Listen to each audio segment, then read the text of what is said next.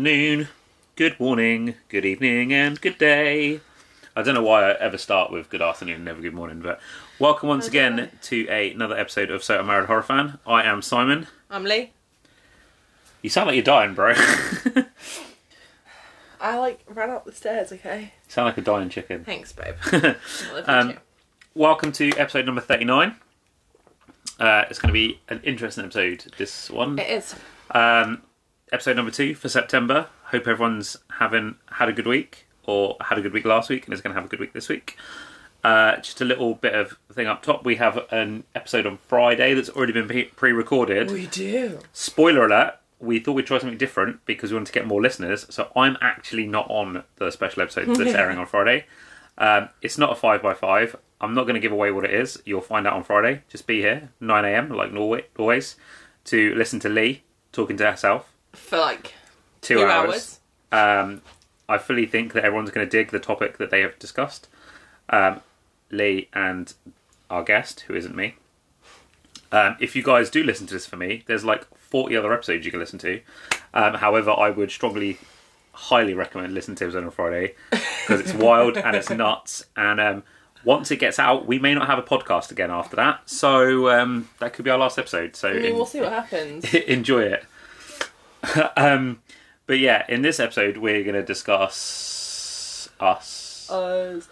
Um, but before that, I went to see Big Man Malignant on Friday. Ugh. Uh, Lee did not come see Malignant with me. I did not. I stayed home and had a bath. Do you know for like what's- fucking three hours? Do you know what's really funny about this movie? So when we did our five anticipated movies and TV shows, I did not put Malignant on there. However, Malignant may very well end up being my favourite horror movie of the year. Which is strong words considering we've already had like A Quiet Place and Candyman and Psycho Goreman and Army of the Dead and Freaky came out in the UK this year and Werewolves Within and we've still got Halloween, Last Night in Soho, The Night House which we haven't watched yet, uh, Antlers, Nightmare Alley, and Resident Evil to go. But yeah, Malignant, new James Wan joint. I've already hyped this hyped this motherfucker up on on Twitter. I'm not going to say too much because the movie only came out on Friday. All I will say is everything that you have heard about this movie, good, bad, and indifferent, is completely true. Um, I would try and stay as spoiler free as possible. This is my favourite thing that James Wan has directed that's been a horror movie since probably Dead Silence. Mm. I had to put in there the caveat of it being a horror movie because I fucking love Fast and Furious 7. And I think that You movie is do. fuck. I don't like. I didn't watch Aquaman because fuck Aquaman. I don't care about Aquaman at all. I think I made it like maybe 40 minutes into it and I turned it off. Yeah, like I like Jason Momoa. I think Jason Momoa is a fucking dude, but fuck Aquaman. But Fast and Furious was good. Um, yeah, I wasn't massive on Insidious. Um, actually, I say it's the best thing done since Dead Silence. I loved the first Conjuring movie. So, um, yeah, it's just a really like I, I can't say too much because to say too much would spoil it. But all I will say is it's weird. It's insane. It's not the movie that the trailers made out. It was. Um, it's really fucking violent, and I think when the the last half an hour of that movie kicks in, your jaw will hit the floor. Um, you'll either laugh, you'll gasp, or you'll just be like, "What the fuck is this?" Probably all three, because that's what I did. However, I will say the actual twist of who slash what Gabriel is is kind of fairly easy to figure out. In fact, I, I remember going to the toilet at a lull in the movie and texting you and saying, I think this, and getting a text back from you being like, what the fuck? And then I texted you as the movie ended going, I was fucking right. And you were like, are you serious? Um, but yeah, the movie is fucking wild. Um, and the thing is, like, in America, you can watch it on HBO Max till October the 10th. Over here, we don't have that luxury. We have to go to the cinema and see it. Um, so I would implore anybody, if you want weird, wonderful horror movies to keep being made at a studio level, uh, go and see this movie because it's fucking bonkers. And if you have a view by you, it's only going to cost you a fiver to watch it anyway. So, True, um, true, true. but yeah, definitely go and watch it and um, come and let us know what you think because I just I just love hearing people talk about this fucking movie. Yeah. Um, I remember trying to explain it to you and you just being like, "This movie is very aggressively not my shit," Yeah. and you just being like, "I don't understand what any of this means." Yeah.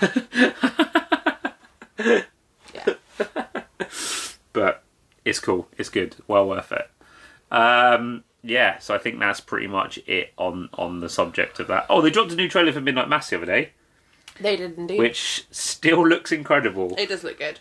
Big man Mike Flanagan doing big Netflix things. What was the other film that we watched that trailer for that was based on that book? About the girls living in that house and the guy's like, don't try and escape. Oh, um, Because that's a Netflix original as well, isn't it? I can't remember. Something like Nobody Gets Out or.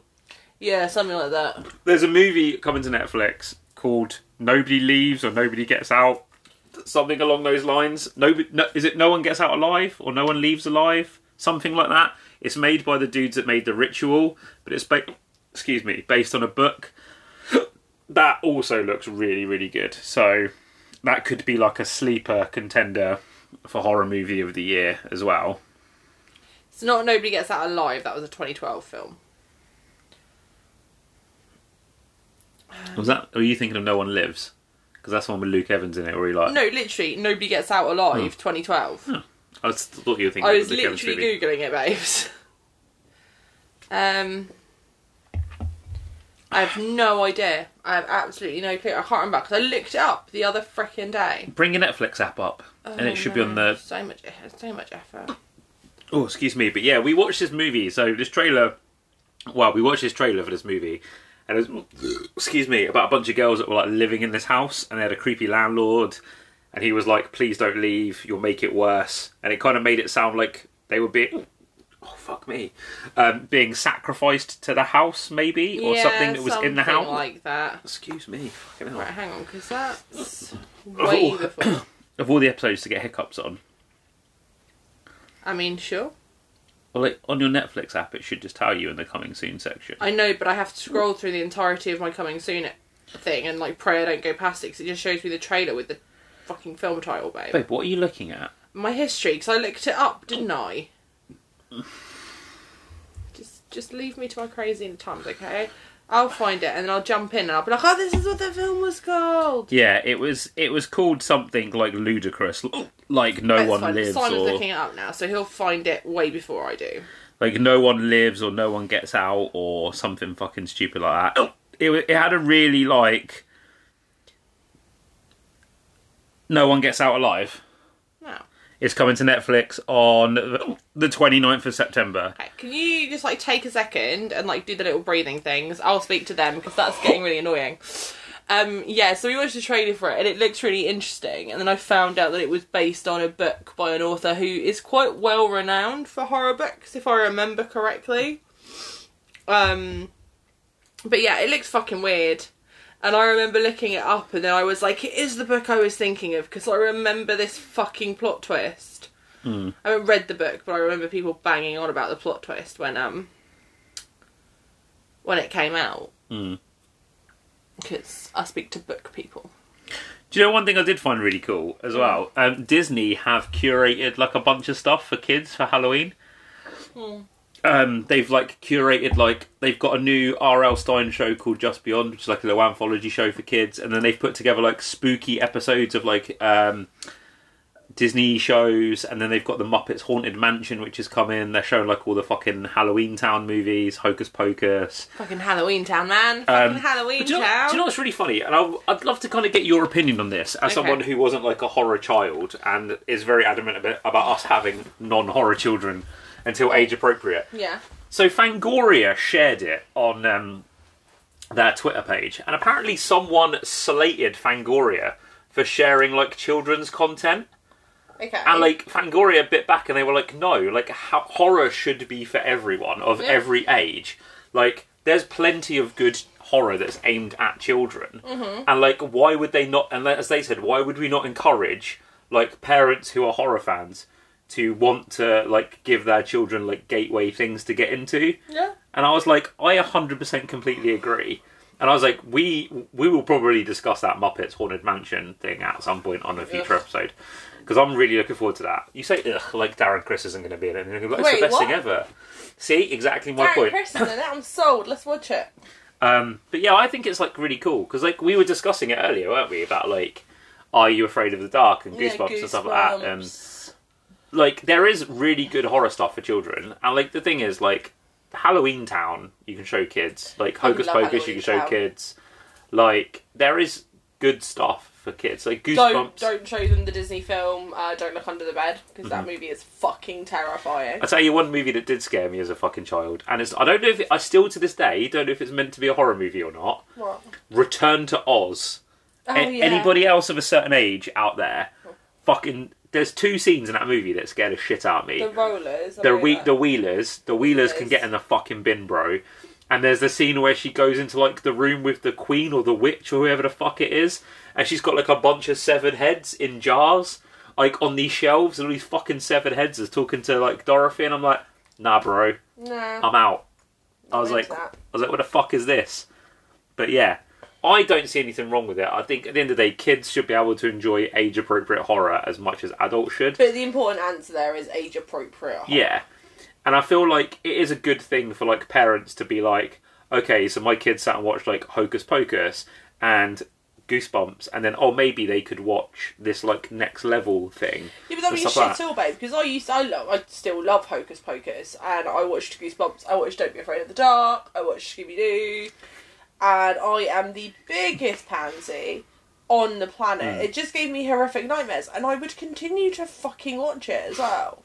Just I would say, as a responsible adult and just someone who has a modicum of taste, do not let your children watch those fucking zombies movies on Disney Plus because those movies the first suck one was butt. good.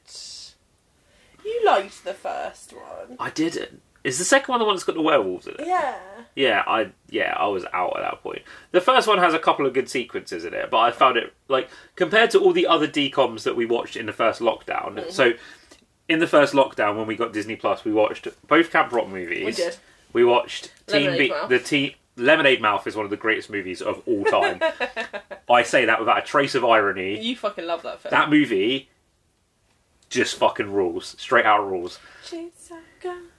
Determinate is a fucking banger. as well. Terminator's banger. Um, we watched the Teen Beach movies. We did. Again, first one really good. Second, one, one, eh. sucks ass. Yeah. We watched all of the High School Musical movies. We did. And we watched the first season of High School Musical, the musical, the We series, did. which was awesome. Mm-hmm. Um, and then we watched You've, you've missed my favourites that we watched. We watched the Descendants movies. I was getting to those. I was like, What was what was that fucking like horror movie type thing that we watched where it was like about a school dance? Girl versus Monster. Yeah, that was that fucking was fucking. dreadful. We, we turned it off. That was dreadful. But yeah, there's like Disney. Disney low key has some like good horror content for Oh kids. Oh yeah, like Disney, they're good at doing.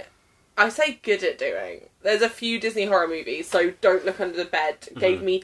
hor- I don't know if anyone else remembers this film, Mhm. but it gave me horrific nightmares as a child. It was basically about a kid who had an imaginary friend, and the one rule was don't look under the bed. Mm-hmm.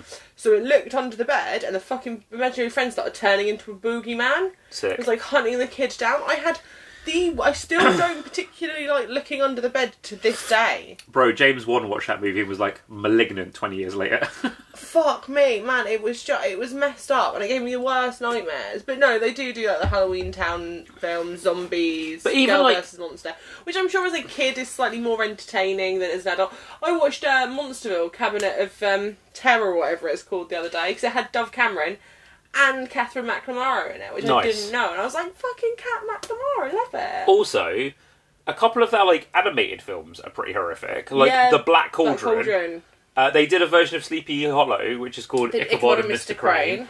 Um, and they also did I like I put like I don't know how everyone else feels about this, but Fantasia. Yeah. Fantasia scares the fuck out of It's me. Bolt. Is it Bolt Boltrog in Fantasia? Chernabog, dude. Chernabog.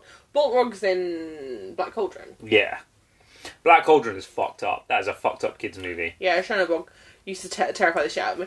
But then also, on the other hand, you didn't just have Disney. I mean, look at Anastasia. Yeah. I mean, also Nightmare Before Christmas, depending on whether you consider it a Christmas movie or a Halloween movie or both. It is both. It's a Christmaween movie. It's a it's a any season movie because they they almost go to Easter.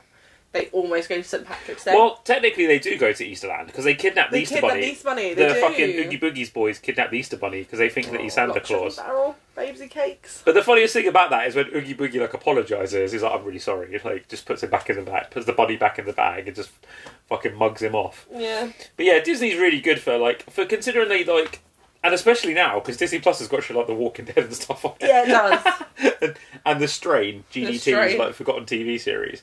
But yeah, I would love to know what other people think. Weigh in if you think that like kids should be like what like entitled to watch kids horror. I think there should never be. Uh, you can't do that. It's uh, you can, but if you have nightmares, we're putting a ban on it.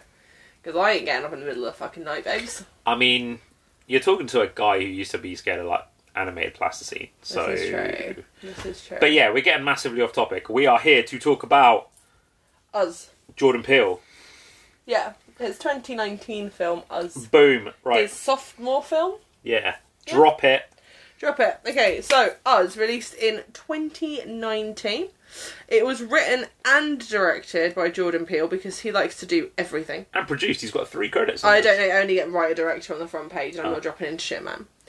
Fucking right, cast wise, we have. I'm gonna apologise because I'm probably gonna pronounce her surname incorrectly. Lupita, Lupita Nyong'o, Nyong'o, correct. is that right? I'm playing Adelaide slash Red. Winston Duke playing Gabe slash Abraham. Elisabeth Moss playing Kitty slash Delilah. Tim Heidecker playing Josh slash Tex. Uh, Shahadi Wright Joseph playing Zora slash Umbrae. Bro, her name is Dahlia. What did I say? Delilah. Oh, Dahlia, sorry. Um, Evan Alex playing Jason slash Pluto. And then we also have um, Cali Sheldon playing Becca slash Lowe. And Noelle Sheldon playing Lindsay slash Nix. Um, we then also do have little guest appearance by Anna Diop, who plays Rain. And Yahya Abdul Mateen, who plays Russell, who are Adelaide's. Yeah, does it have that? It does. So Russell's name is also Weyland, and Rain's name is also Eartha. Because I never knew that. Yeah, everybody, pretty much every single member of the cast has a second, has a tethered name. And this is the second movie in a row that Jordan Peele's directed where he has a voice cameo. He does. He's the voice of the Vision Quest. He is indeed. So, IMDb tell us that the plotline of this movie is a family's serene beach vacation turns to chaos when their doppelgangers appear and begin to terrorise them. It's pretty much on the nose, It is isn't it? pretty on the nose, yeah, I'm not gonna lie. So I'm gonna start with you, like I do with all of these things. Mm-hmm. Tell the people at home why you hadn't watched this movie for so long, and then like give me some of your general thoughts. And you can't just say it's a crap movie because I'm scared of doppelgangers. Like I want to know if you actually enjoyed the movie. So, I hadn't seen it. A, because I don't really watch horror movies. B, because I'd been told by numerous people it wasn't as good as Get Out. And C, because I really don't like doppelgangers. That was me. I was the guy that told you it was as good as was. Gower. Well, it wasn't just you, I'd had a few Yeah. people tell me. Um, but yeah, I, I really don't like doppelgangers. I don't like fucking. I, I, I can suffer through twins. But I don't like doppelgangers. Like the idea of being a perfect replica freaks me the fuck. But bro, what if we had twins? put them in different clothes, and they're still not perfect replicas. Twins are, do, do look different. Mm. There are differences. I've been friends with twins multiple times in my life, and you can tell the difference once you know them. It's very Yeah. obvious who is who. But yeah, no. So I was not interested in watching this, and then actually watching it, you know, I don't really know. I didn't.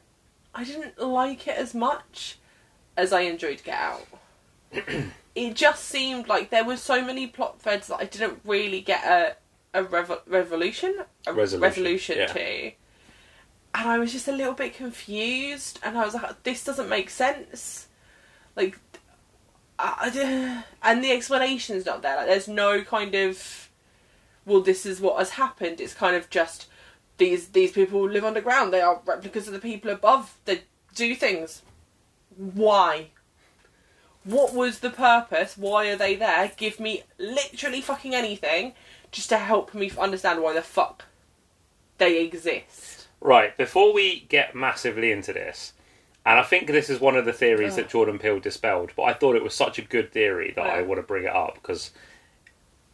So somebody asked Jordan Peele if Get Out and Us existed in the same universe, and he was like, "Yes, but not really." So somebody had a theory Oh yeah, no, I can see where this theory is going actually. that the tethered were one of the first experiments created by the Armitage family Mhm. as a way to kind of like control people. And then when they figured out that they couldn't replicate the souls, that's when they abandoned the project Mhm. and then went to the Coagula project, or the coagulation or whatever the fuck it's called in Get Out, which is a much more controlled idea. Yeah. But yeah, Jordan Peele was like, I like the theory, but no. And that's that's the problem with this movie. Get Out is very self-explanatory. Yeah. Like there's not a lot of loose ends at the end of Get Out. No. Other than other than how the procedure itself actually works. There's But not you a- don't need to Yeah. know that to understand the film. there's not a lot of loose ends. It is very like point A, point B, job done. Whereas with this movie, he literally wrote himself into a corner. And like you would expect this. So the fucking guy won an Oscar for writing for fucking Get Out. You would kind of expect this from someone who like Wasn't hundred percent confident Yeah. in their writing yet. Yeah. like this is kind of like the Donnie Darko thing, Southland Tales thing all over again. Donnie Darko is a fucking great movie, and it has plot threads. The director's cut ties up some of them, but then Richard Kelly went, "Fuck it, I'm gonna make Southland Tales," which is this really fucking long, weird movie about lots of other shit. I won't get into it now. That's another story for another time. And it bombed.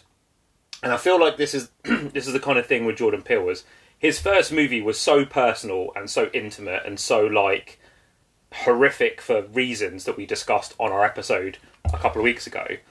But it's a very cut and dry story. Yeah. Whereas with this, he went full like uh, high concept, and I think whatever he did, he was always going to fuck himself over. Because if he just gone, oh, they're clones, which is kind of what he, he hints at in this, um, it, it would have just been like, well, how, why? And I think by him not answering any of the questions, he he's kind of copped himself out a little bit by going, See the thing, the thing. So, I don't think they're clones because there is a, scene in this film when Red and Adelaide finally meet face to face as adults, where um, Red says to Adelaide, uh, "You know, the girl had a daughter, and hmm. so did I. The girl had a son. yeah, but next. how?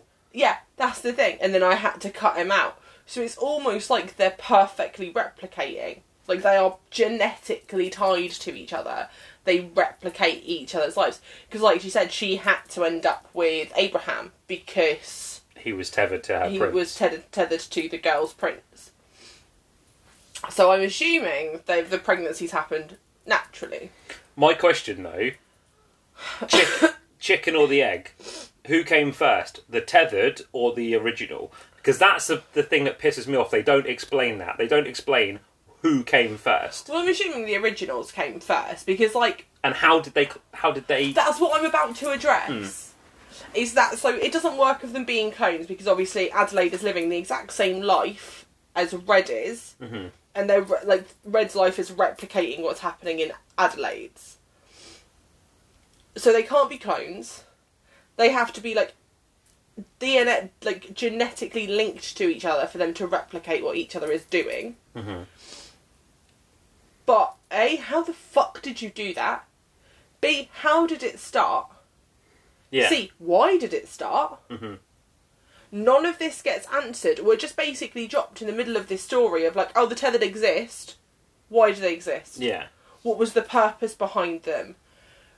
What? Why aren't they being controlled or looked after? Because they're, they're living on their own. There's nobody monitoring them as far as we ever find out. They're literally just left to their own devices yeah because she says that at the end, doesn't she? She said after they were abandoned when they were classed as a failure, mm-hmm. they Yeah. just led directionless lives. Yeah, but like, what was the point of the original experiment? I th- well, I think we get the answer to that. But like, why did they just abandon them? Why didn't they like terminate the experiment? Mhm. Like, what was the point? Also, how do they shut themselves off? Because it shows you at the end that they're perfectly replicating top and bottom, but then when they start attacking everyone, they're free. They're they're, they're running free. They're they're basically living their own lives. So I think Adelaide um, Red kind of explains that of like they started worshipping her as kind of like the coming savior because she could disconnect herself. yeah, and she taught the rest of them how to do it. Right. Because she says it, it took years to come up with this plan and perform Of the all of this- untethering. of the untethering. And if you watch as well, when they're all underground as they're preparing for the untethering, none of them are doing the same thing as what would be happening above. Yeah. They're all in rows, changing their uniforms, getting the scissors. So I'm assuming Red taught them to untether. Mhm. Um, but yeah, it was just there's so many questions that are left over from it that you don't get any kind of answer to, and it really pissed me off Yeah. because I'm like, it's fine, but also you've created this world, dropped in the middle of it, and given us no guidebook. Most films, you come into a world like this where it's similar to ours but a bit different. They'll give you like a little guidebook of like, okay, so this is what's happening, this is why it's happening, this is what had happened previously that you didn't see because you weren't here, and it helps you like put a grounding in, and you know where you are, you know what's happening, and you're like, okay, right, things make far more sense now. Mhm. But we don't get any of that. I definitely feel like, as well, and I'm going to commit blasphemy for saying this. I feel like Jordan Peele definitely came off a lot more pretentious in the interviews for this film because he didn't want to answer any questions, and that's what fucks me off. Is when he like when like I I like films that challenge me. Like two of my favorite directors are David Lynch and David Cronenberg. For fuck's sake, mm. I don't need to know everything. No. But when you create a movie that is so fucking riddled with plot holes in its third act, and then you just go, "Oh, well, it's up to the audience to to figure it out." Yeah, that it- sounds really lazy and really does fucking. kind of irritate annoying with to me. films like this of when people and it's not just that as well as people have come up with feasible explanations as well of oh it was an experiment created by the family and get out um, I've heard other theories as well and every single one of them has been shot down by Peele and you're like okay that's fine but you now want to tell us what is actually going on because obviously we don't fucking know It smacks of somebody that doesn't really know the answer themselves. yeah, and it, I love Jordan Peele. I love his first film. I'm looking forward to Nope. But it just this movie, I think I got about halfway through it and I just stopped really paying any attention because I wasn't getting any answers to anything. Mm-hmm. And unless I start, like, don't get me wrong, I don't like to be spoon sped information. Spoon sped, Foon's bed. spoon fed. Oh, this is what's happening. Eat, eat your little Cheerios. This is all of the information you need. But I like to be dropped clues of like, okay, so this is why, and you're like, you start unraveling it yourself. You're like, okay, so that happened because of this, and like, oh right, so that's what that was happening there. That mm-hmm. makes so much more sense now. But I don't. There's none of that. I stopped paying attention about halfway through this movie because I was just, I was getting so confused, and there was no nothing helping me clear up any of the mm-hmm. confusion whatsoever. And that's not a film you're going to enjoy because you don't want to be just sat throughout the entire film going, I don't really get it. I don't really. And the other thing that pisses me off about this movie and is is the way that fans react to it.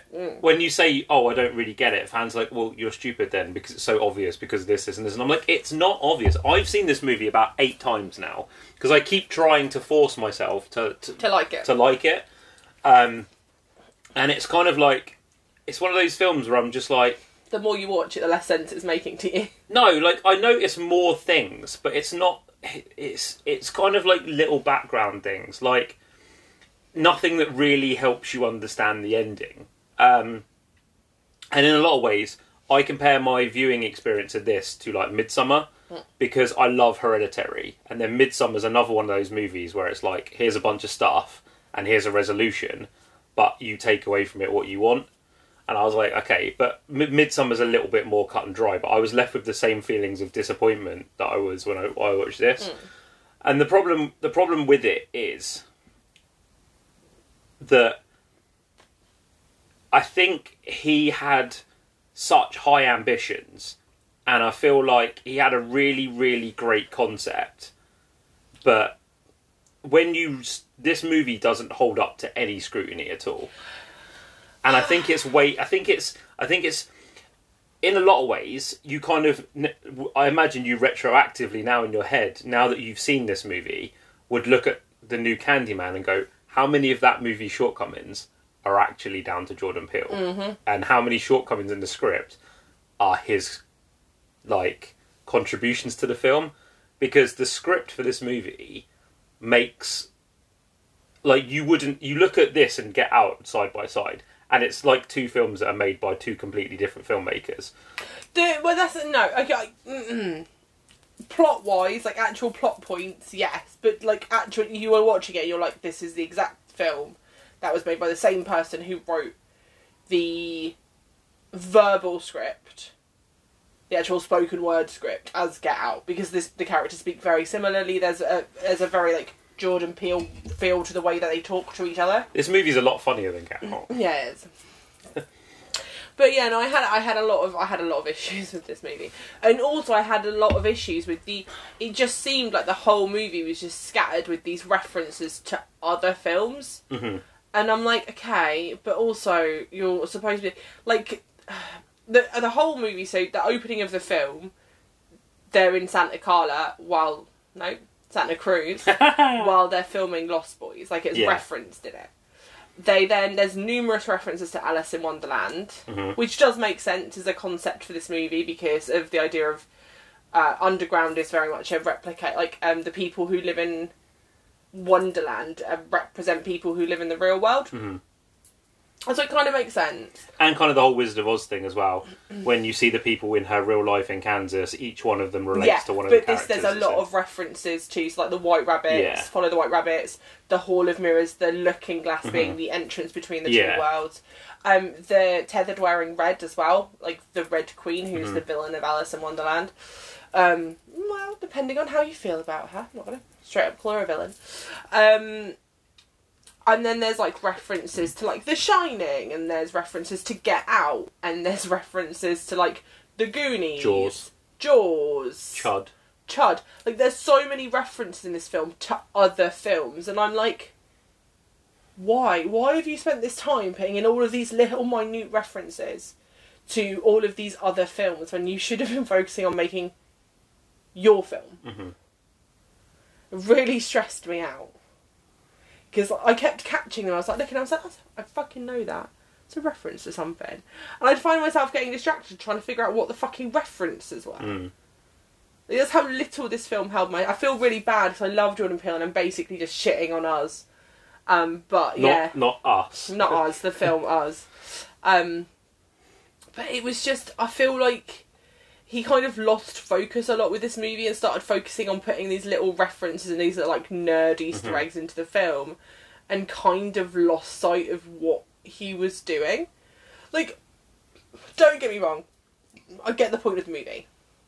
The whole movie is a reference to the class system and how the rich control the poor, and if the poor were to uprise, we could overthrow the the rich, and it would we would take over the world. I think there's also a little bit more to it that than that as well. It's all about I think how like the way I see it is it's kind of a bit like how we view people in society like when they fall on hard times or like when war veterans come back when they've outlived their usefulness how Yeah. easy it is how disposable they become Yeah, yeah, yeah, yeah. But like the basic, the basic thing is it's all about the class system Yeah. and how the rich stay rich, the poor stay poor, and and, fuck me if Gabe is not the spokesperson for that Jesus fucking Yeah. Christ everything in that man's life is about money and status yeah.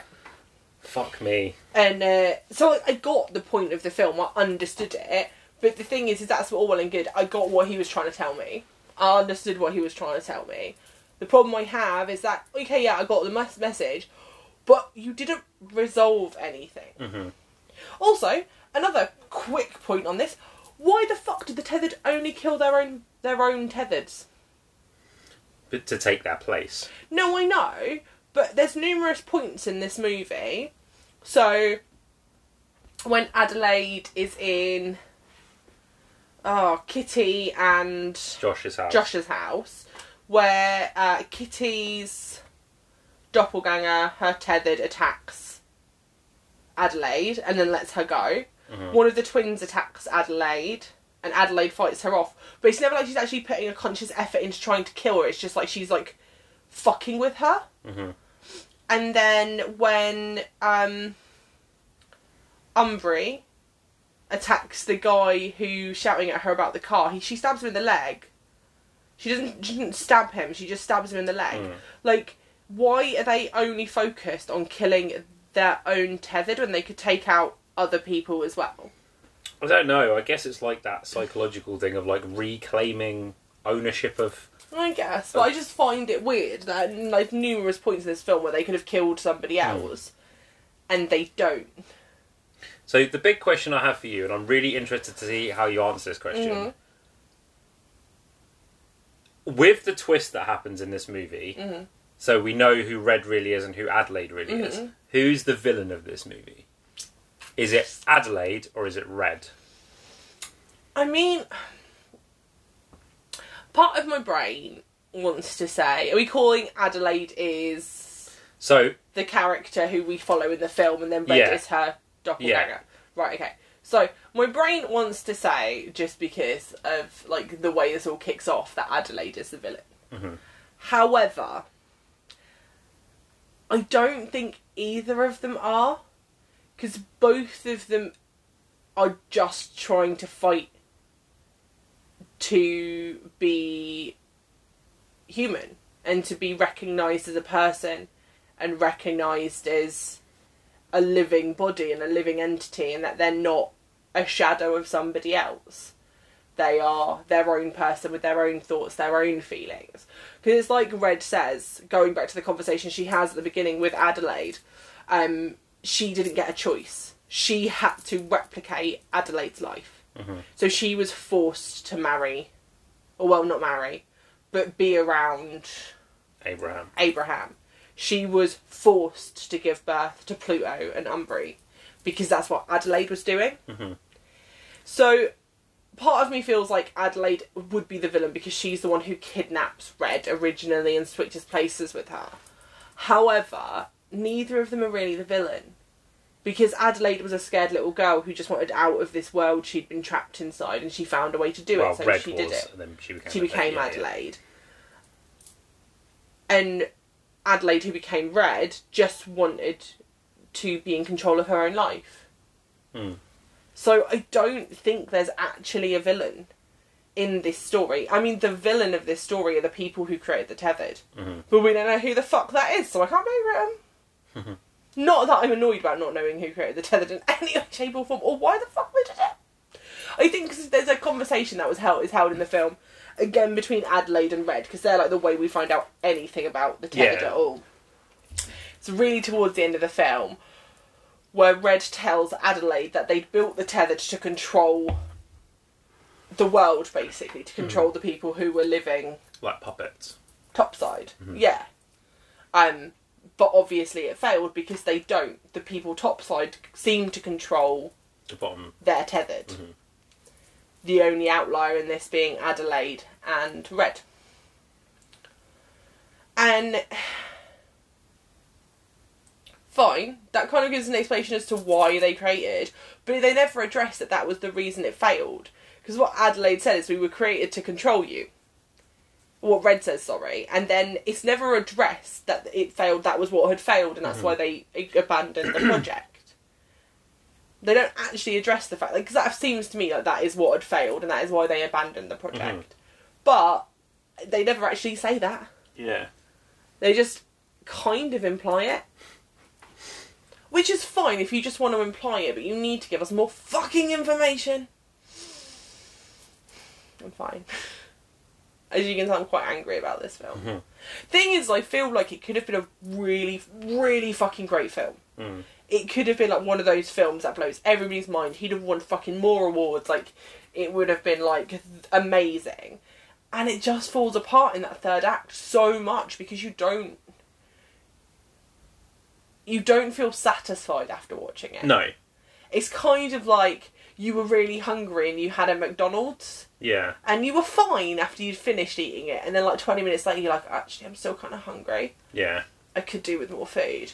That's kind of how this film feels to me. It is a McDonald's. Yeah. The problem with this movie, so I remember seeing this movie like opening night. I went like I literally ran to the cinema after work. I was so fucking excited to see it. Like as I'm sure you guys know if you've listened to our Get Out episode, and as I'm sure you know from being with me for fucking four years, you know how like since that since Get Out came out. I was going to say, do you think we've only been together four No. years, babe? Because I can guarantee you it's longer. but since Get Out came out, you know how much I love Yeah, love you that, fucking love- you how love much Get I Out. love that movie. So I was really looking forward to this. I remember actually being at your mum's on fucking Christmas Day 2018 when the trailer dropped, and just walking out of the room to go and watch the trailer on my phone. did. Because I remember my mum being like, is Simon okay? I'm like, oh yeah, the Us trailer's dropped. He'll be back. So like I literally went and like locked myself away for like yeah, you literally, it was me, you, my mum, And your granddad. and my granddad, and literally, you just got up and walked out, and my mum and granddad are looking at me like, "Is Simon okay? Have we said something?" And I'm like, "No, no, no, it's fine. You just gotta go watch your film trailer. He'll be back. Don't worry about it." So, like- my mum was like, "There is something seriously wrong with your husband." I'm like, "Yeah." So I was like really, really, really fucking excited for this movie. The problem with this movie is like the direction is fucking great. Like I, I think that there are some shots in this movie and some stylistic choices that Jordan Peele makes that showcase why he's such a hot commodity in genre in general. I think the performances are fucking incredible. Like, and that's a- Lupita in this movie is incredible. The two standouts for me are Lupita Nyong'o and Evan Alex Mm-hmm. because especially as Pluto, oh fuck yeah! like his physicality when he plays Pluto is something else. And I feel like every and a movie like this isn't easy to make, No. especially with the amount of scenes where there's two of everybody, the amount of like pickup shots and things and They have and, to shoot the same yeah, scene like- like, back and forth, basically. And if you notice, he's really clever how he shoots the scenes because there's scenes where like Gabe is fighting Abraham and Gabe's on the floor and you see his face, but you only see like Abraham from behind. He's very clever with how he never re- like the only two I think that you ever really see in the same Red shot are Red and Adelaide, which is really clever. And I think it must have made it easier to kind of put the two to, to put the scene parts together. Um, Yeah, I know you're saying it. Yeah, I don't think there's a point where we see both of them, both of their faces. Yeah, because Jason, you see Jason and Pluto together Yeah. because they're mirror, like literally mirroring but they're both wearing But, yeah. Um, so it's really like the performances feel like they deserve to be in a better film. Excuse me. And for me, like it is, it does, and I don't want to keep harping on about it because there are plenty of other things that we need to talk about with regards to this film. But it is just that ending. It's just that kind of, as you say, that that non satisfaction because I I remember walking out the cinema and going, "That's one of the most disappointing films I've ever seen," and just being really, really bummed out. Um, and then I tried to watch it again, and I tried to watch it again. And the thing is, the first hour and twenty minutes of this movie are really fucking good. There are some like uh, this movie feels it feels more like a like. And I don't want to. I don't want to disregard Get Out here because Get Out is a horror though, movie, Is but the first hour and twenty minutes of this movie go so quickly? Like you're watching it and you're like, "Oh, mate, we can't watch this very long." You look down and you're like, "Oh fuck, we have." And then the last half an hour. forty minutes yeah. of the film drag out so fucking much. yeah. Because I remember getting to like, the hour and twenty mark, and I was like, "Oh, that's that's gone really quickly." And then the rest of the film felt like such a slog to get through. Hmm. and that's the point. I think with this, like, I think because it does ha- it does rattle along so quickly because like there's a really good energy to this movie and there's a really good pace to this movie. Um, it moves a lot quicker than what Get Out does, but I think that's because Get Out is trying to purposely unsettle you, so it wants you to be in that situation and, and let things hang in the air for as long as possible. Yeah. Whereas with this is, movie, is that's it's- a continuous pace throughout all of Get Out. That's until like the ending when things Hmm. ramp up. But even then, things don't happen super quickly. It's still like there's a shot of something really happening really quickly, and Yeah. it goes back to its original pace for again. Whereas this, it goes at fucking like a hundred for the first hour and twenty minutes. And then they, and then somebody fucking slammed the brake on, and Hmm. it started going at about twenty. And the other thing that annoys me about this movie is we'll go back to the theories for a second.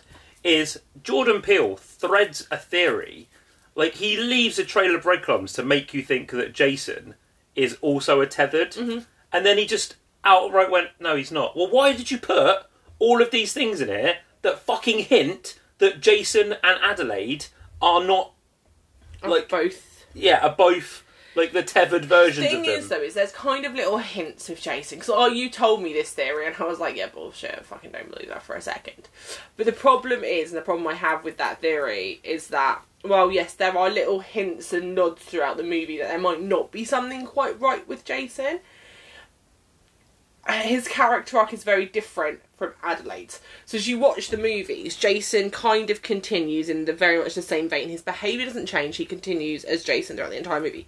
You watch Adelaide's character arc, and from when it all kicks off, she starts getting more and more feral Yeah. and more and more like a tethered. Mm-hmm. Whereas Jason, that doesn't happen. So that's where that theory falls apart for me.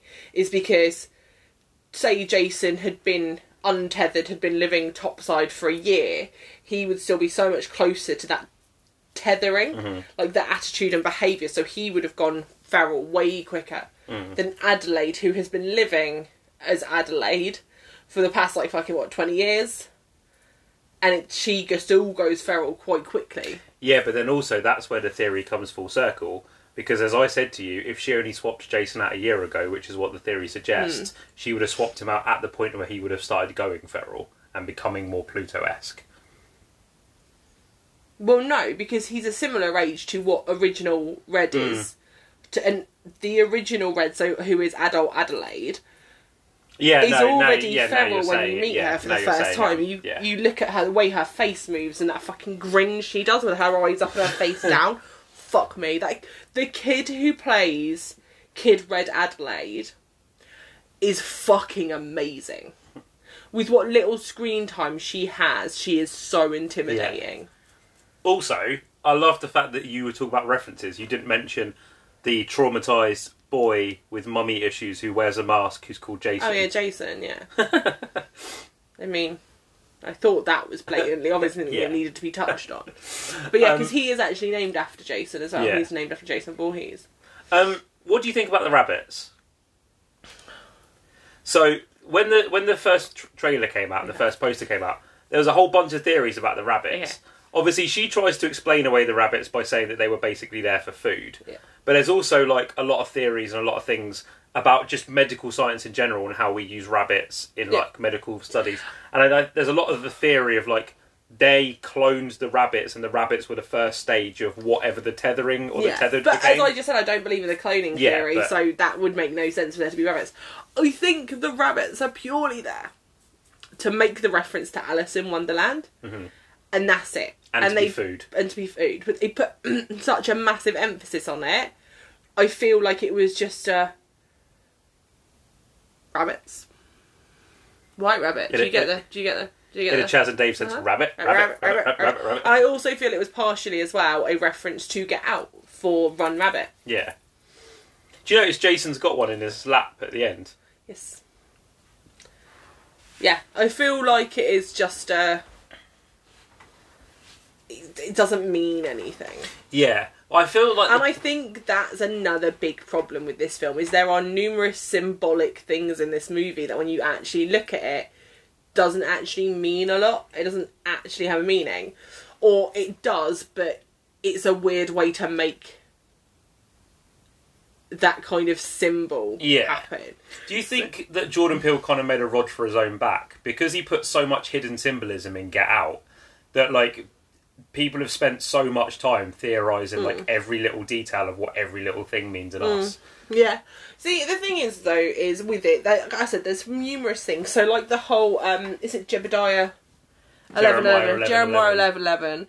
I know so many people who've deep dived on that and they're like, oh, it means this, this, this, and this. Like, oh, this is what it says in the Bible. Like, this is what it could mean. Isn't like if I'm paraphrasing, is it something along the lines of It's- God sent people and then they would cry out for help and he would be like, no. Yeah, pretty essentially. much. Pretty much.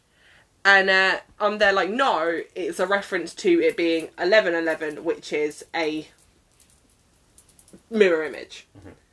And 1111 pops up numerous times So many times. in this. And also, my favourite things are so the football match he's watching, the score at the time is 11 11. One of the teams who are playing, I think, is Minnesota, Minnesota Twin who are the Minnesota Twins. Minnesota Vikings. Oh, it's not Minnesota. I think it's an M team, but their team name is Twins, Mhm. which is another reference to the doppelgangers. And I- but I think that's part of the problem is that because of the references that are used in this, certain ones have numerous different meanings, and people have deep dived so deep into it, and they've come up with g- some great theories as to what mm-hmm. these references mean. And it's all bullshit because all it means is eleven eleven. Yeah, there's like a lot of use of the colour red and the colour blue, and Yeah, a lot of scenes where like Adelaide's in. the red when she's eating the strawberries or when she goes into Jason's room and there's like the red on his lamp. It's it's those little visual hints of she's really red, she's really red. Like look, Yeah. she's eating something red. There's a great um turnabout in this movie of like uh, that it happens throughout the film and it slowly but surely carries on and on and on is the slow as you see Adelaide slowly decline back into her original self and she becomes feral and more like the original tethered she was her clothes get redder and redder Yeah. from all of the blood which I like I did like the imagery of that of her slowly because she's become she's returning to being red she's slowly getting more red Mm-hmm. and I was like I like that symbolism I appreciate that symbolism Do you know one thing I But, actually no. did love about this movie? no Is I actually genuinely loved how fucking useless Winston Duke's character is in this oh movie. I love Winston like Duke. because because in movies like this it's always like the husband who's like or like the male characters that are always like i can do this and i can do that. But i love the fact that the, the roles are kind of reversing this and he's he's fucking useless. I mean he does kill two of the tethered. Yeah. Pretty much by accident. Oh yeah 100% by accident. But he like I, does. I love the fact that like when he's trying to threaten the family on the lawn and he's like he can't do it convincingly. No. And like when she's like my one of my But to be favorites fair, I feel like that is a massive like um just compliment to Winston Duke's acting because you like people have seen what Winston Duke looks like. Man is intimidating. Mm-hmm.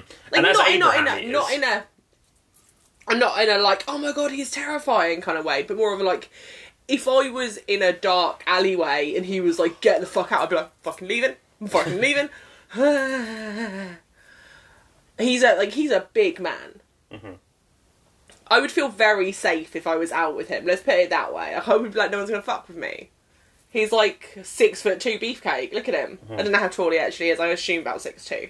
He's quite a tall dude. Um, but he really in this movie he seems smaller, yeah and I think it's the baggy jumpers and the dad glasses and the dad jokes. But like he's not intimidating in this film. When, No. when he does try and be intimidating, it's just funny. yeah Because you're like, yeah, very funny. Like, we're scared. And I think that's a massive nod to how good of an actor Winston Duke is. Mm-hmm. Because it, it it can't have been easy for him to make himself seem a lot smaller than he is. Yeah. is. One of my favourite scenes in this movie is actually when they're sitting in um, Josh and Kitty's house after everyone's been like murdered, and they're just kind of sat there, and he's like, um, she's explaining to the family, she's like, we should go to Mexico, get away as far as possible because they've just watched a news report of like what's happening, and he's like, no, like we're staying here, that's final, and she screams at him, she's like, you don't get to make the decisions anymore, and I was like, I feel like that's the part where she finally realised, like that he's a bit fucking useless and everything that he's done so far has actually endangered them. And she's just kind of like no i will get us out of this situation. And that's kind of the turning point of like you start realizing the reason why she's taking charge is because She knows she what's knows what's happening. and like when she because i think she there's a line of dialogue at the dinner table at that in that just before that scene or just after that scene where she says they've been planning this like they know like and that's basically her that's the first so, like real spelling it out signs to the audience like this is what's But going also, on also, what makes no sense is she has no way. Like, there's no way she. Like, I know obviously their their, their behavior screams it's planned, Mm-hmm. but there is no way she can say with hundred percent certainty that they had been planning for this, Mm-hmm. because she wasn't there. Red is the one who planned this whole thing. so i'm going to ask you a question now and i don't know if many people have asked this question because it's not something that comes up in theory videos about this film why didn't she just go back and kill her? So she's she's grown up. So when she gets kidnapped she's like fucking 10 years old or whatever right? And she's in her 30s now. So she's been above ground for 25 20 like however long. Um 30 years. And i don't understand why if she still believes that red or adelaide is still underground why she didn't just go and kill her why she didn't lure her out I and just think- kill her A part of me feels like she's basically been living in denial.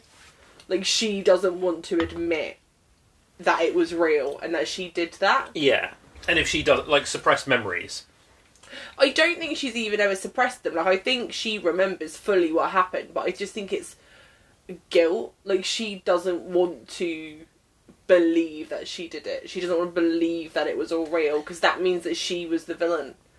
She kidnapped a little girl Mm-hmm.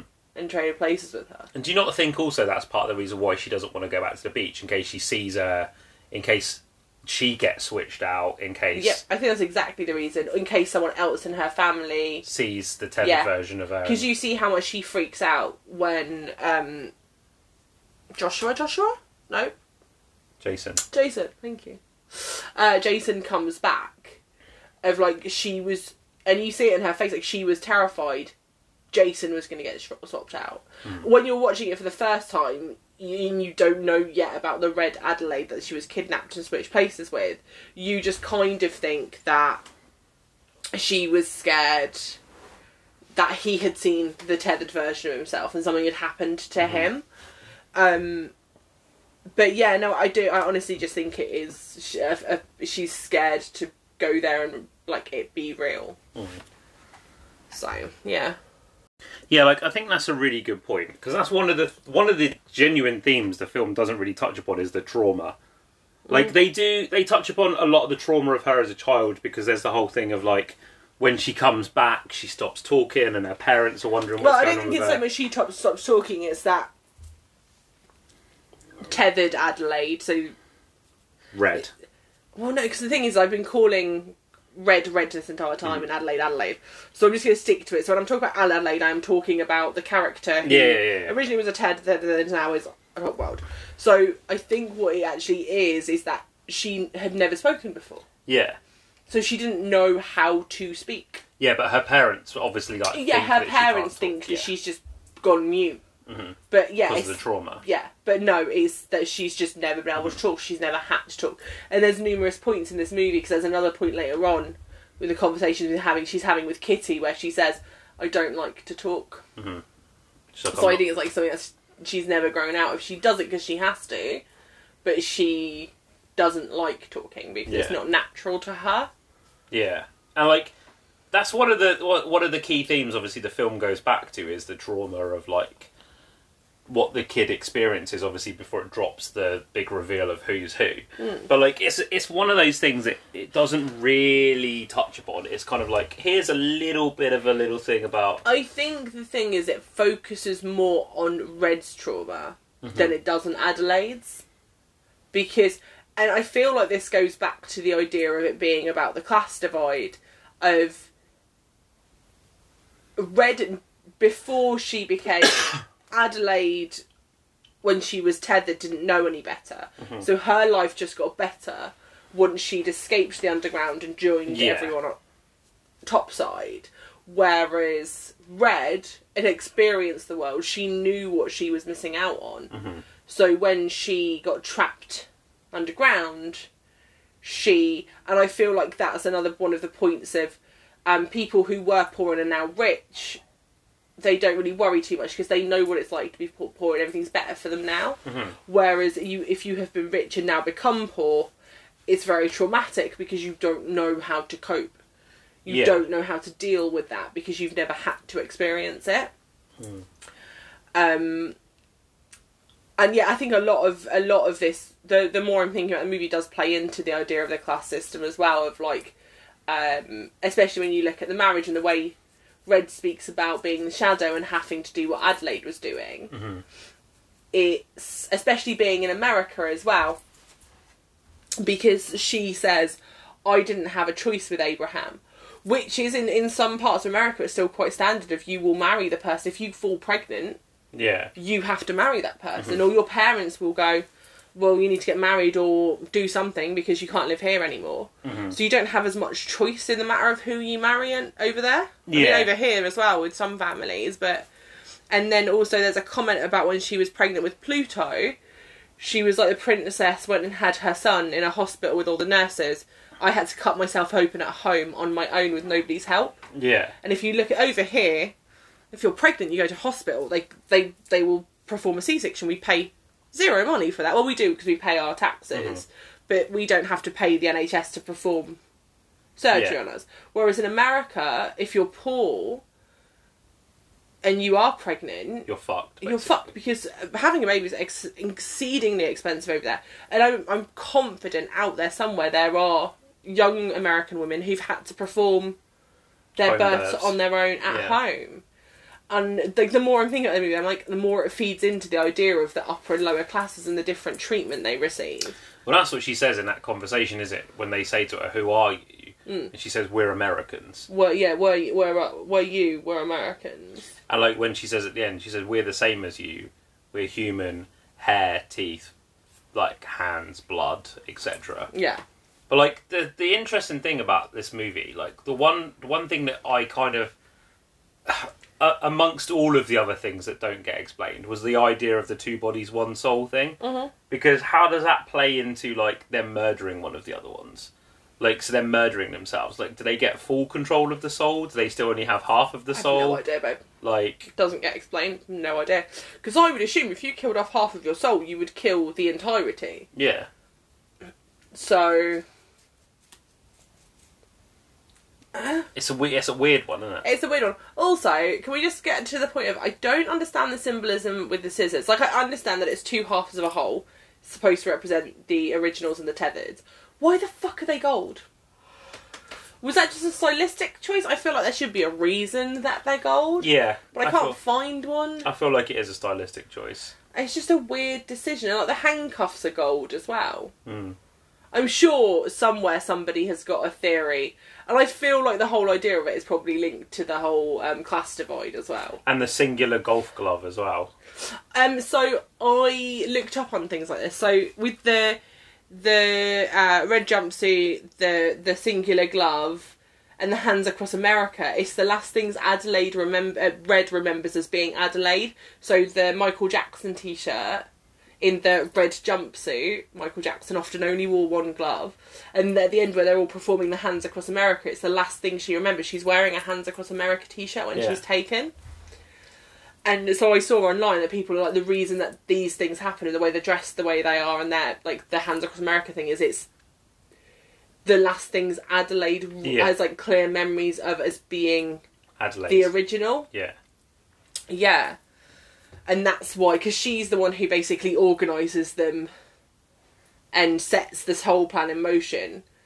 And that's why their behaviour, they dress the way they do and they, they act the way they do, is because it's the last, it's her last memories Mhm. of being her original self.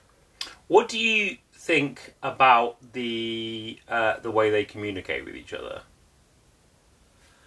I think it kind of plays into the With like the weird like pterodactyl screams. I think it kind of plays into the idea of they were never supposed to be human. Mhm. Does that make sense? Because they, they are very animalistic still. And I think that's kind of the decision that was like that's why that decision was made Mhm. was a to separate them out of who is the original and who is the copy. Not that that's not obvious because they're wearing fucking bright red jumpsuits, but also the fact that they were never taught to speak because they were never supposed to re- replace the originals. Mhm. They were supposed to be used to control the originals. So they basically came up with a way to interact that didn't need them need them to have vocal cords. Yeah. Um, because I'm not entirely sure they can talk. Outside of Red, we never hear any of the others talk No. ever, and they make a very similar noise to kind of like monkeys, chimpanzees. Because so chimpanzees, the only reason that they can't talk like humans is they don't have the required vocal cords. Mhm. So I feel like potentially the reason they they communicate like that is that they haven't got a fully developed vocal cord. Yeah, because there's a lot of like pterodactyl high pitched kind of like Yeah. screams And they're and, very, they are very similar to like uh, monkey fighting calls. and like a lot of clicking as well. Yeah. Because that's one of the things I love about the way Red communicates with the But family. the other family members don't use the clicking. It's only Red. Yeah, when she like puts the commands out Yeah. and she like because Pluto makes like little grunting sounds, doesn't Yeah. he? He kind of sounds a bit like uh, like a French bulldog. He's he's got very, like grunty, snuffly Grunty, sort snarly. of. But yeah, like because it's never really addressed how close to being identical replicas they are of us. Mm. Like aside from looking the same, but because we never hear any of them talk, like my brain did kind of think, well, maybe they haven't developed fully inside. Like maybe they don't have vocal cords. But that doesn't work actually because Adelaide can talk. Mhm. take back everything I just said because yeah, Adelaide talks. Yeah. Ignore me, guys. I think, uh, but it's probably just that they never learned to talk, which seems weird as well. Because if they were basically worshipping Red as like their savior, surely she would have taught them to speak. yeah, it's, it's again another set of those unanswered questions where you just kind of sit there and go, right, hmm Because they've had time as well. well, Because when when they decide they're worshipping Red, she's fifteen. yeah. So that by that point, so timeline wise, the story kicks off in 1986 when she's 10. Ish, yeah. So by the time she's 15, that would be 1991, and the rest of the story takes place in present day. So you're saying if it takes place in 2019, it would they would have been 33 ish, hmm. roughly. So she would have been down there for 18 years. Yeah. 18 fucking years. And they've all been basically looking to her as their saviour and, like, she's special. Mm-hmm. Why the fuck did she not. Like, 18 years is a long time. You can teach bitches to talk in that time. Mhm. You teach babies in, like, fucking four years. But I think for her, it wasn't so much about making them do those things. It was about them having the cogn- cognitive dissonance to kind of do what they she needed them to do. I think the plan and the statement and the mission was more important than like And what I do find really interesting is that we don't. I'm assuming this is only happening in America. well, I don't know. Well, this is the thing. It's because I don't know what's happening with the rest of the world, but obviously the plan, Adelaide's plan, is to get over the border to Mexico. So my assumption is because they that opening thing says that there are thousands of tunnels underneath America, as hmm. America, America, America. So I'm assuming this is only taking place in America. But again, it's never really explained. It would make sense though Yeah, yeah, yeah. that it was just taking place in America, to be honest, because otherwise, what reasoning would Adelaide have for wanting to get to Mexico? Yeah. Um, but yeah, no, I just the fact that there seems to be, apart from the one news report they see on TV, there's never really any like addressing the idea of it happening. Yeah, you never see like any sense of the scale. No. Like, you only see what's happening in that specific part of California at the time. It's not even that we don't get a sense of the scale. Like, fair enough, you don't tell us whether it's worldwide or not. That's fine. I had no problem with fucking Quiet Place. They Mhm. don't give us a, an idea of the scale of how far this has gone. But what I do have an issue with is that outside of one news report, we never really. They ring the police numerous times, and the police line's just busy. But there's no kind of grasp of how many people are dead. Mm-hmm. Because the thing is, it's all well and good, Adelaide and they're not surviving. But are they the only survivors? Like, Yeah. is everybody else dead? Is the rest of the fucking planet dead? Like, what are the tethered gonna do now? Like, Yeah. There's never that sense of what is the bigger plan. yeah, and it's also, it's, I don't think this movie's. There's no plans for there to be a sequel to No. this. So we're left with all of these open ended questions of, like, well, what. What happened? What was the point of all of it? Mm-hmm. Because Red says the point is for them to make a point of we are here, we are Americans. But okay, but what? Like, what? You're just gonna stand and hold hands across America? Yeah. Yeah, like what happens when you're loose in the world? Well, I mean, to be fair, if the rest of the world hasn't, if this hasn't happened in the rest of the world, they're No. probably not going to get. No, loose but what the I rest mean of is world. what is ha- what happens now they're loose out in the wild. Like I, I is what I'm Yeah. trying to say. There's like thousands because you see how far the thing stretches at the end. There's l- potentially thousands of these unchecked, I'm assuming hundreds of thousands. like 'cause- tethered people that are like government experiments gone wrong that are running around in the world now, Mm-hmm. or like in America at least. And it's like, what is the overall plan? what's the end game here, guys? And the thing is, as well, you don't know what happens once Red dies, No, or like, yeah, who, she's the leader. yeah. So do they all? Do they? Would they find out? Would they shut down? Would they revolt? Would they like? It, I think the problem I have with this film, aside from all the plot plot points that aren't answered, is that there is no resolution. There's Yeah. no. I really think Jordan Peele took a massive swing with this movie. He was riding on a high from Get Out. He took a massive swing, and he hit eighty percent of it. But instead of hitting a home run, he smashed a baseball into someone's back garden, Yeah. and he's still not gone and retrieved it yet. No. and that's kind of the thing is i i love the man to pieces. I really do. And i really hate saying bad things about his work because there are there is a lot to like about this movie. Like don't get There me wrong. is. like this is a really like there's some really suspenseful scenes in this movie. There's some genuinely good jump scares. There's some really good moments of levity. Like it like there's some really interesting uses of shots music like sound design. Like there are really like for all intents and purposes this is a really good horror movie until you Yeah. get to the end. And then it's just like what the fuck is this? And it's like not not like how malignant is like what the fuck is this? Because malignant is purposeful. Like the ending of malignant is ridiculous but it's fucking meant to be ridiculous. Whereas with this it feels a bit like jordan peele is asking really big really important questions but he doesn't you know it kind of seems like jordan peele's that kind of guy with this movie. Now i don't want to cast aspersions on jordan peele as a human being because i don't know him.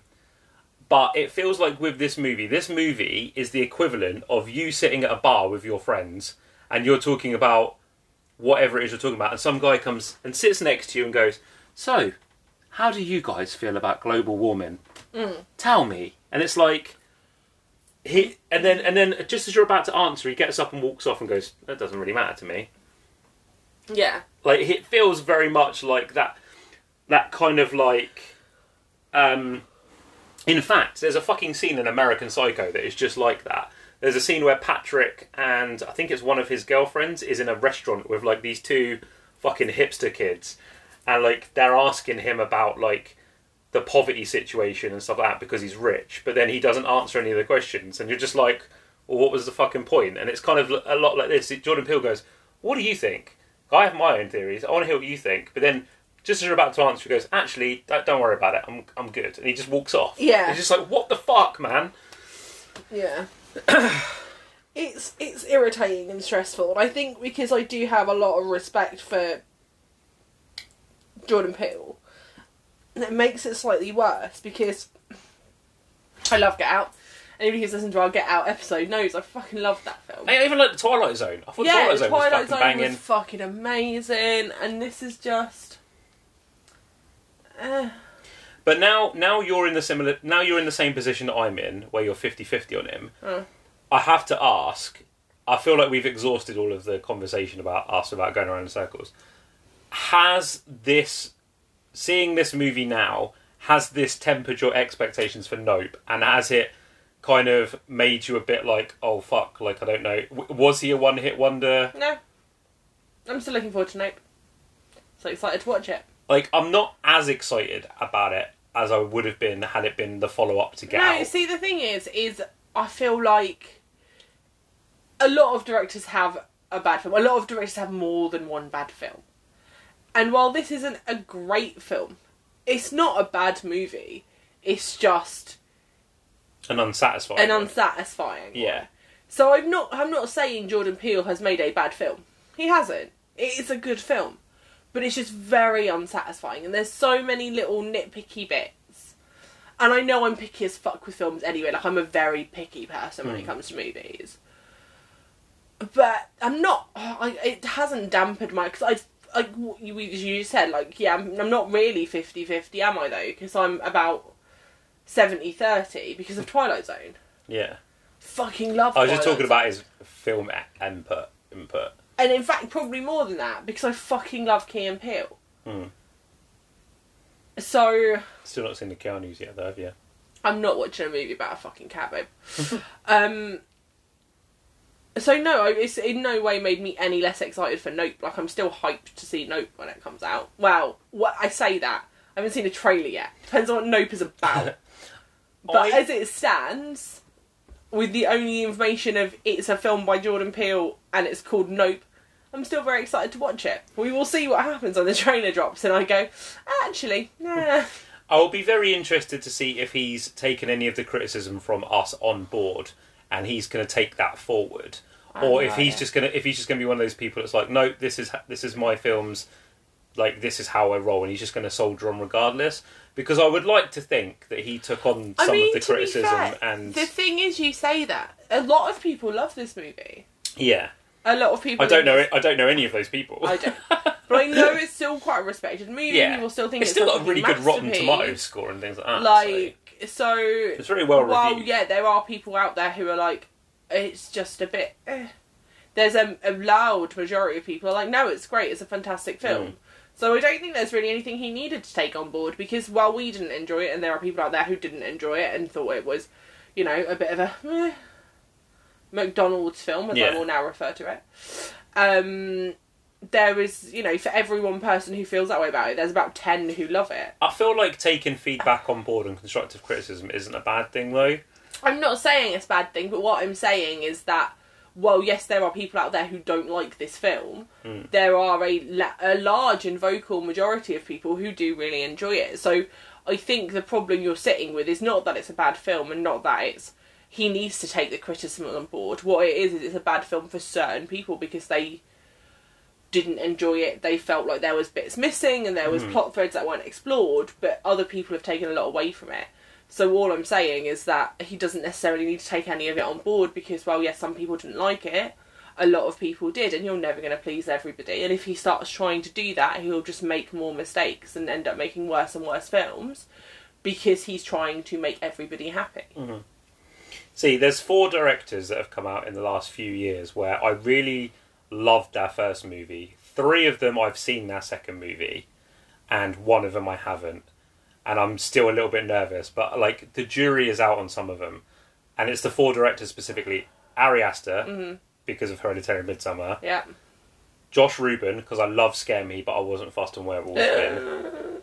Um, Jordan Peele because of Get Out and this, and then the other one is Robert Eggers because I love The Witch, but I haven't seen The Lighthouse yet, and I'm a little bit like, do I want to risk it for a biscuit? I haven't seen The Witch, and The Lighthouse. I look at it and I'm like, it looks very art house, Mm.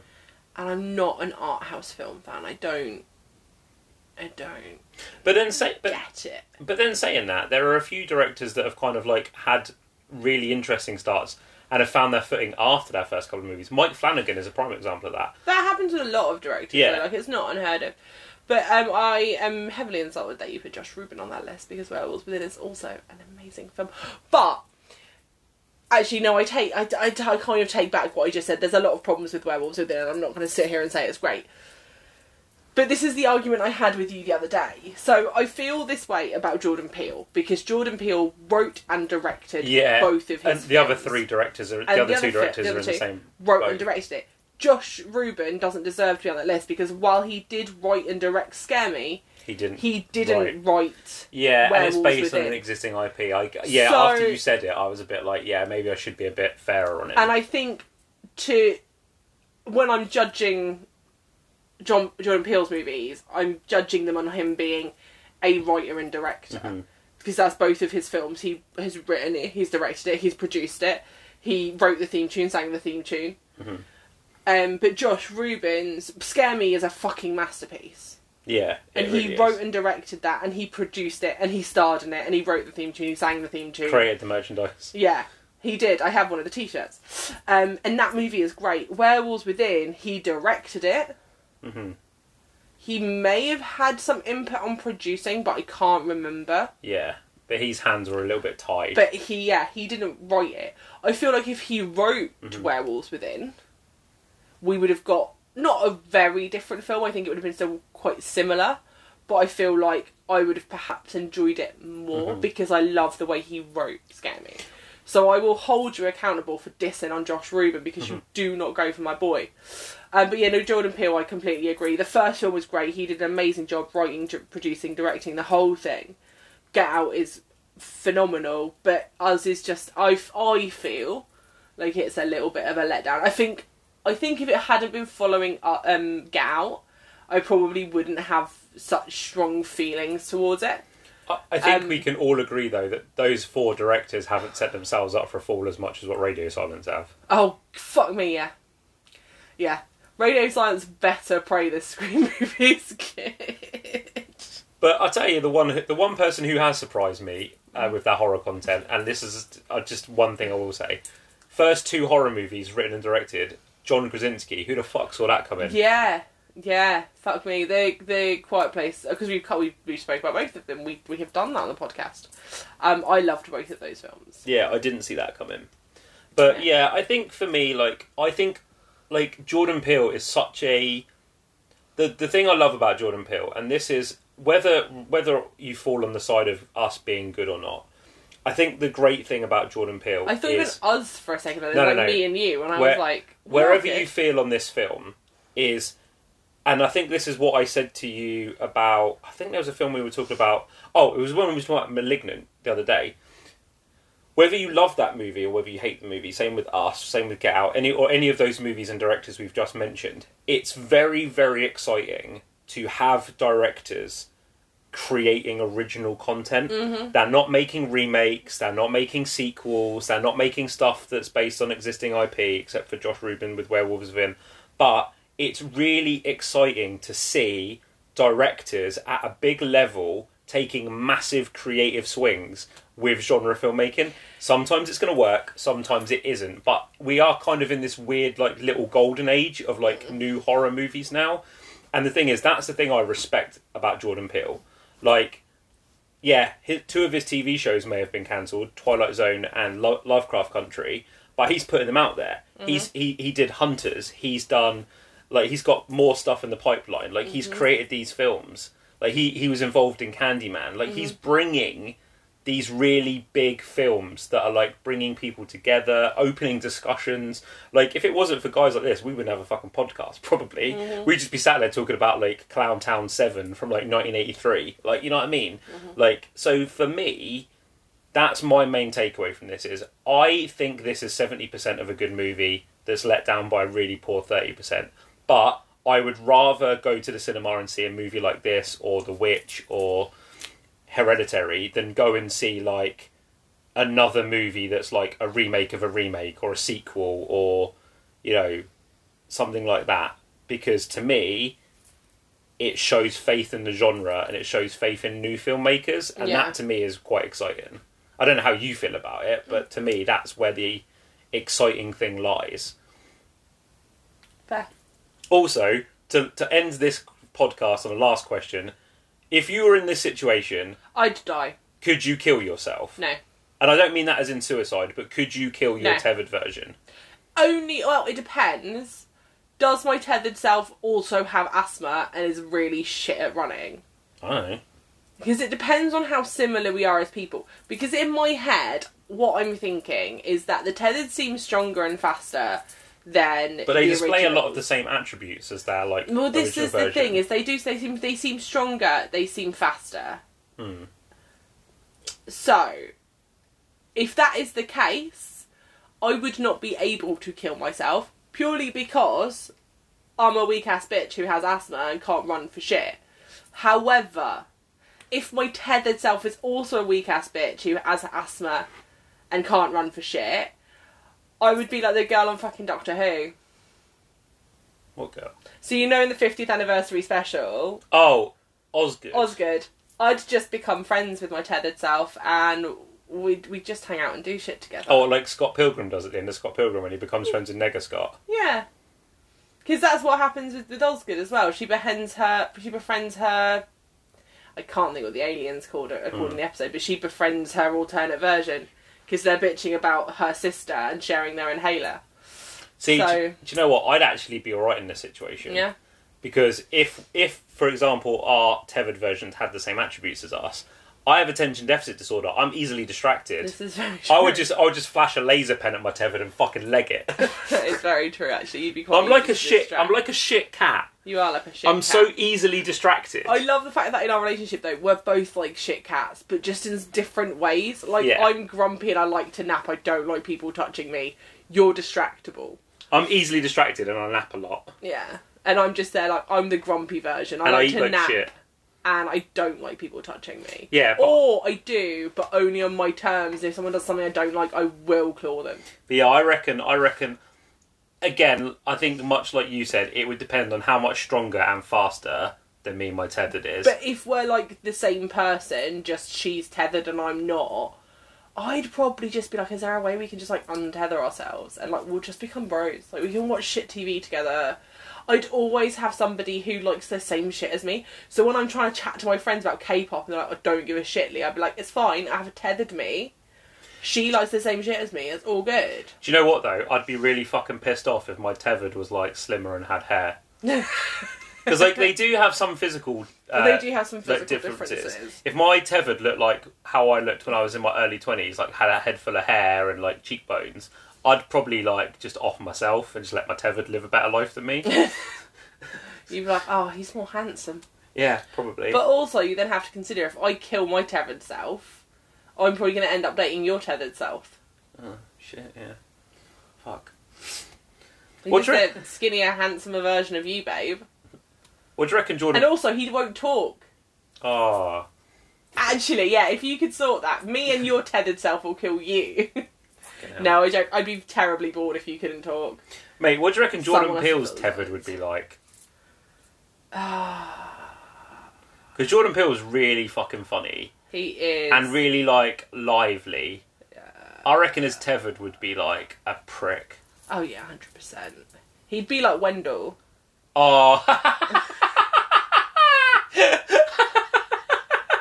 yes. Jordan Peele's tethered Jordan Peele's would tethered be would be the ultimate troll. He fucking would. He would. Mate. Okay, right. Before we just carry on chatting shit at this point, Yeah. where do you sell this movie? What rating would you like to give it? How many axes out of five? Three. Sorry. Fair? That's purely because the first half half of this movie is fucking great. Fair. I'm going to give it, surprisingly, after all the bitching I've just done, a, a 4 Mhm. On, there's there's four prongs to this. The directing. What was? Hang on. You've mentioned prongs. What was the thing they were? T- oh, it was Brooklyn Nine Nine when they were talking about the fucking pronged attack the other day. They were like, Yeah. sorry. So, uh, the directing. Mhm. The acting. Mhm. Um, the the the basic plot of the first hour and 20 minutes of this. And then the fourth star goes down to literally, I'm not going to be able to stop thinking about this film. Mhm. So in most films, I think they're a bit meh, and I give up. I don't care. I'll forget about them three days later. Somebody will ask me how it was, and I'll go, "Oh fucking no, I don't remember it." Whereas this, for all it irritated me and pissed me off, it, I want to talk about it with people. Mhm. And while I didn't enjoy it that much, and I don't think it's a great film, that is a, a sign of a movie that is worth Yeah. a watch. Is that I now want to talk to somebody about it, and I, I'm going to talk about it. Mhm. And that's the most genius thing Jordan Peele could have done is make it a movie worth talking about because that makes you talk to it about about it to people who haven't seen it, who will then go watch it. Mm-hmm. Also, can we just very briefly Yes. Oscars fucking wise up. Three years in a row, you had four fucking actresses in horror movies that should have won fucking awards for their performances. Toni Collette in Hereditary in 2018, uh, Lupita Nyong'o in her dual roles in this, Florence Pugh the same year for fucking Midsommar, Mm-hmm. and Elisabeth Moss in 2020 for The Invisible Man. Mm-hmm. Your motherfuckers are clowning if you think that these people are doing any less of a good job just because they're in horror movies. And also, uh, let's just be briefly honest about my four star rating. About a half of one of those stars went to the fact that this has Lupita and Winston in it because I love both. I think this is Lupita Nyong'o's best movie, you know, She from a performance role. fucking phenomenal in it. Yeah, I think she's fucking tremendous. It's not movie. the greatest thing I've ever seen her do. That is the uh, lip sync episode she did where she wore the really short shorts. But as an actress, this is the best thing I've seen her in. Yeah, she's fucking tremendous. and she's this movie. amazing. Her as Red is. And what's really funny is I was reading about this. Apparently, she stayed in character as Red in between takes. Mhm. That's fucking dedication, and also terrifying. I'm like that gif though with it. I'm like mark me down as horny and afraid. Yeah, I feel that's how I feel about her in general because I look, she looks like she could probably snap my neck. naked and afraid. Naked and afraid? No, horny and afraid. But You like that Jordan Peele gif whenever you see her, just with all the sweat dripping down your face. Yeah. Um, so yeah, in in summary, How do you guys feel about us? Do you like it? Do you not like it? Do you feel we were too harsh on it? Are you excited for what Jordan Peele does next?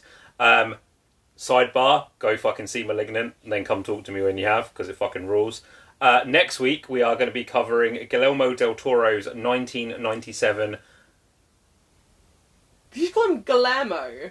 That's how you say his name, is it? Guillermo. Is it Guillermo? Guillermo del Oh, Toro. Guillermo del Toro's 1997 English language debut, Mimic. This movie is fucking wild. I'm excited to watch this movie with you.